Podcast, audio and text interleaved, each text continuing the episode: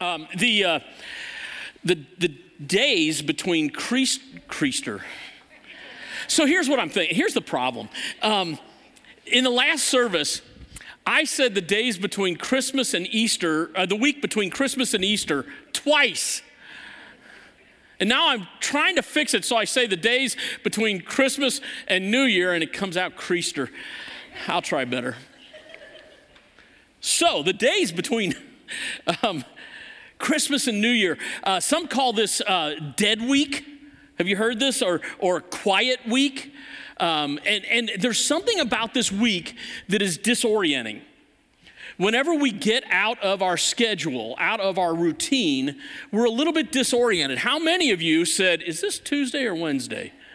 Right? I mean, that's what I mean. It's that there's a, a, sure disorientation that, that takes place, and it's a thing. I mean, they, they on the internet, you can, you can find anything there, but you can find where people have, have studied, have looked at um, those days in between Christmas and New Year, and, um, and, and noted that, that we feel kind of weird, kind of strange, kind of out of sorts. It's a, it's a, it's a strange period of time for us, and, and um, the, the, changes in our schedules and, our, and, and the changes in um, our plans and, and the assumptions of our week, all uh, when they get jumbled about, it's, it's, it is disorienting for us. And I mean, there's a reason why you take a long vacation, right? Um, so they tell me. I'm guilty of not very often doing this. But um, it takes two to three days for you to get in vacation mode once you start vacation, right? And then, if you're like me, for about two days up until you start back at work, you're already in work mode. So, like in a week's vacation, I get one day, right? One or two. And it's common because it takes that long to unwind, and then you start thinking about the routine you're about to go into, um, and th- there's just a disorientation whenever things change, whenever there's a, a shift for you. And so I can imagine as those angels showed up to Zechariah first, and then to Mary and Joseph and, and to the shepherds, there was a bit of a disorientation in their lives. Things changed all of the sudden. All of the sudden, all of the assumptions, all the norms, everything that, that they thought was, was shifted. A disorientation. But it's not always bad because there's always the possibility of a, an orientation to something new and different a new possibility. It's kind of like when we face the new year. Each one, Sunday, as we've been going through this series, we've seen a, a video that talks about those angels. Um, I, I want to show a video that kind of wraps that all up and, and, looks at, at what we've talked about the last couple of weeks and also what it, next four weeks, and also what it might mean for our future. Let's see that.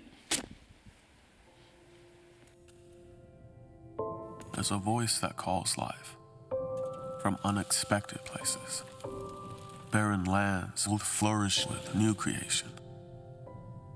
There's one who is searching for the pure in heart, waiting to find those who will trust.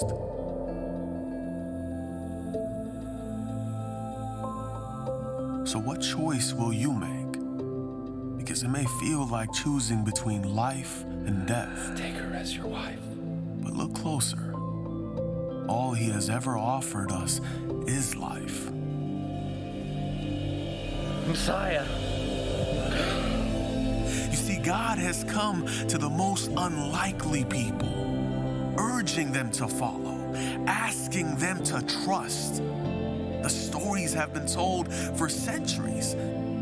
The wait is nearly over. Today, our Savior is born to bring light into dark places, to be the voice in the wilderness, to call you to come home, to bring joy to the world. God has chosen you and He does not make mistakes. God's timing is not our timing. His love is not our love. He's turned His love into flesh and blood, and for that, we rejoice. Emmanuel. So don't wait, don't pack, don't plan. Just go. There is a world lost and hungry. There is a world lonely and wandering. And He has called us to go and tell them. Go and tell them what God is doing. Go and tell them that God is coming. Go and tell them.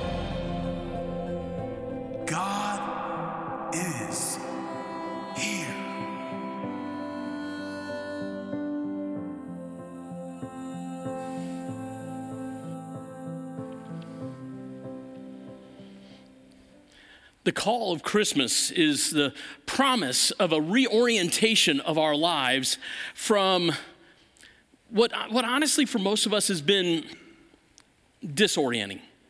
It- it- the message the angels bring has been promised for hundreds of years before Christ, 750 years before Christ in this story from Isaiah. Isaiah uh, chapter 9, verse 6 and 7 reads this way, and you're familiar with these words, right? For to us a child is born, to us a son is given, and the government will be on his shoulders, and he will be called Wonderful Counselor, Mighty God, Everlasting Father, Prince of Peace. Uh, of the greatness of his government and peace, there will be no end. He will reign on David's throne and over his kingdom, establishing and upholding it with justice and righteousness from that time on and forever.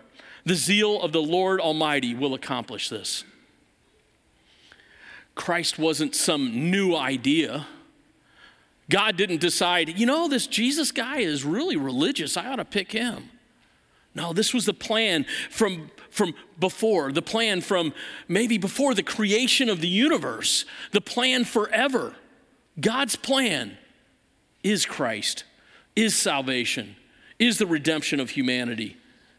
Christ is the work of God seeking to save humanity from our own self destruction and incorporate us into his story of salvation.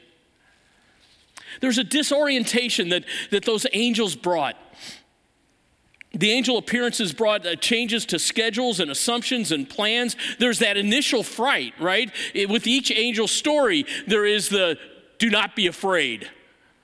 Why? Because they were afraid. This was a scary event, uh, frightening to have that angel appear to them in that way, to have that angel appear to Zechariah as he was going about his business in the temple, not expecting God to show up. That's actually funny if you think it. Never mind. And to Mary and Joseph, and, and, and to the shepherds.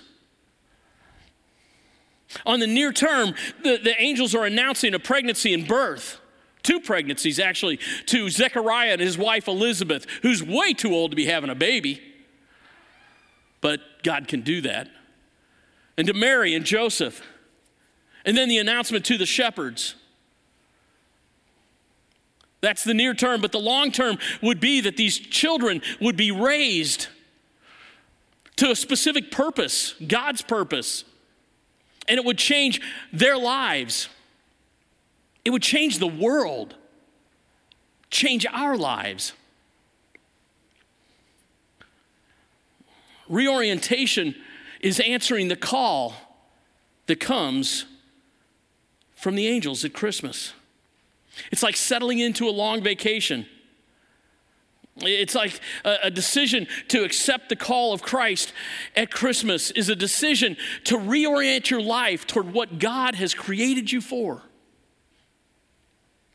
How is it that Zechariah and Mary and Joseph and, and even the shepherds found it so easy to think, okay, I can, I can believe this?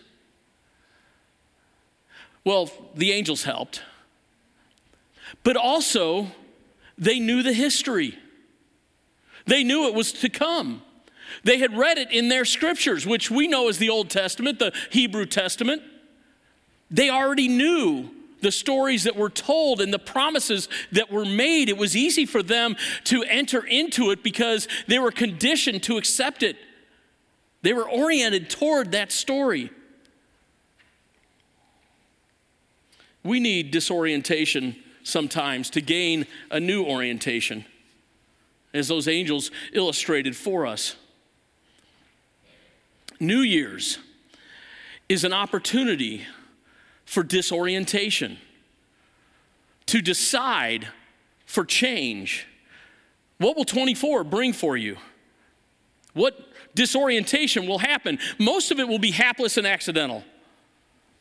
And sometimes it's the things that make up our fears and nightmares death of a loved one, unemployment, an argument with a, with a friend that leads to a loss of their friendship, a presidential election that leads to the loss of the soul of America. Again. At other times, it's, it's a simple sense of, of just dissatisfaction with our lives. Wondering am i who god called me to be? Am i who am i doing what god made me for? Am i living out god's purpose in my life so as you consider something new something orienting you in a new way a new year's resolution oh gosh not that. Because you know that's not going to last through february right? You you you know that that You've thought maybe if I just buy the gym membership or, or buy the shoes or the bike, maybe if I had skin in the game, I'd, I'd, I'd be successful at, it. And, and your experience is that the treadmill is now this, this, this you know, um, inconvenient place to hang laundry. And the gym card that you've been given does nothing more to, than make your wallet fat and your bank account thin. How can you reorient your life by being intentional and not failing. And at the same time, hearing God's call on your life because God has called each one of us. At our creation, we were called. From the beginning, we were called. The problem is not God's calling, it's our hearing. It's our understanding, it's our acceptance, it's our familiarity with His word and promise to us that sometimes interferes with our ability to enter into His story of life. It's going to take a, a, a, disorientation of your regular life routine. It's going to require that you step into a new pace and a, and a new way. That's why we've created His story. That's why I wrote this. His story is a, is a church wide effort to deepen your understanding of God's call on your life by going to the source of the information God's Word. His story is, is the premise that, that, that the Bible and all of history is the story of God, not the story of humanity. It's the story of God. And the wonderful, incredible news we find in God's story is that you have been invited to become a part of that story. Let that sink in for a moment. The God of the universe invites you to become a part of what he's doing in the world. That ought to be disorienting alone.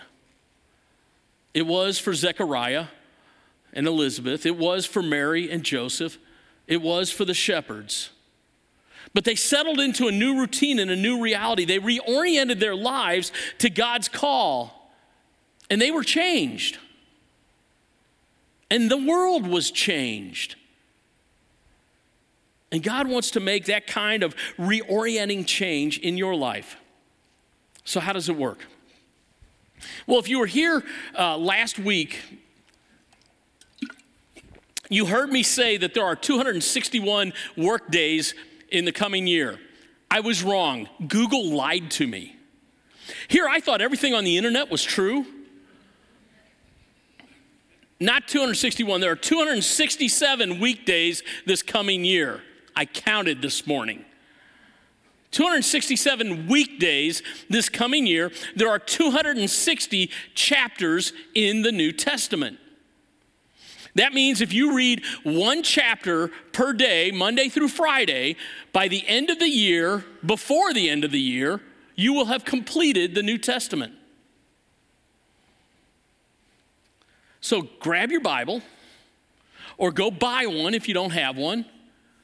Or download it on the internet uh, to your phone. It's, it, there's so many free apps for it, and there's a couple that I use all the time. Ask me uh, if you want, and I'll, I'll, I'll show you where the, the ones are that I, I use two of them actually all the time on my phone, and they're free. Now, reading alone, reading the scripture alone, doesn't necessarily help with comprehension. So grab a copy of His Story on your way out. This is for anybody, these are free. This is the church's gift to you. It's my gift to you as the author. There's a devotion for every one of those chapters of the New Testament. And it helps you uh, deepen your understanding of what's going on in that scripture. And also, each chapter then has a place for you to write down your thoughts, to, to reflect on what you've read, either the devotion you've read or the scripture that you've read. I've cleverly named that page His Story, My Journal. I'm glad a couple of you laughed because nobody in the last service thought that was clever. It's, a, it's when, we, when we reflect in writing, it becomes a little more real to us and it has a little more staying power in our heart. And then each Sunday sermon will reflect on something you read the week before. Again, just to help you deepen your understanding of, of what God's message is to you through his story. And then finally, there are several groups uh, in the church that will be using uh, this, this reflection as a, as a way of, uh, as a curriculum for their uh, weekly meetings. There um, are uh, groups that meet Sunday morning that will be using it.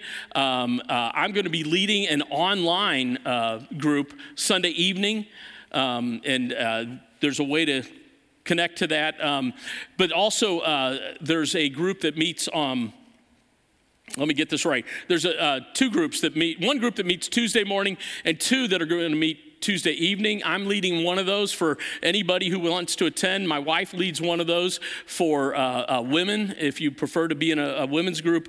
Um, but these are these.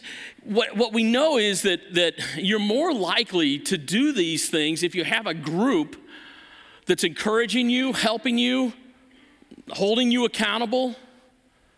You're more likely to do the reading, to do the reflection and to begin to hear God's call in your life if you do that in a group. So get yourself into a group. We'll have that posted on the website at uh, um, livingwordumc.org slash history dash journal um, journey excuse me. Um, and um, if that's uh, that won't be up on the website right away. I think it is up there but it's a little hard to find. It will be on the front page of the website here um, b- before the week's out so you can figure out which one of those groups that you want to go to. They're they're open and accepting uh, ready for you to show up. Be glad for you to show up.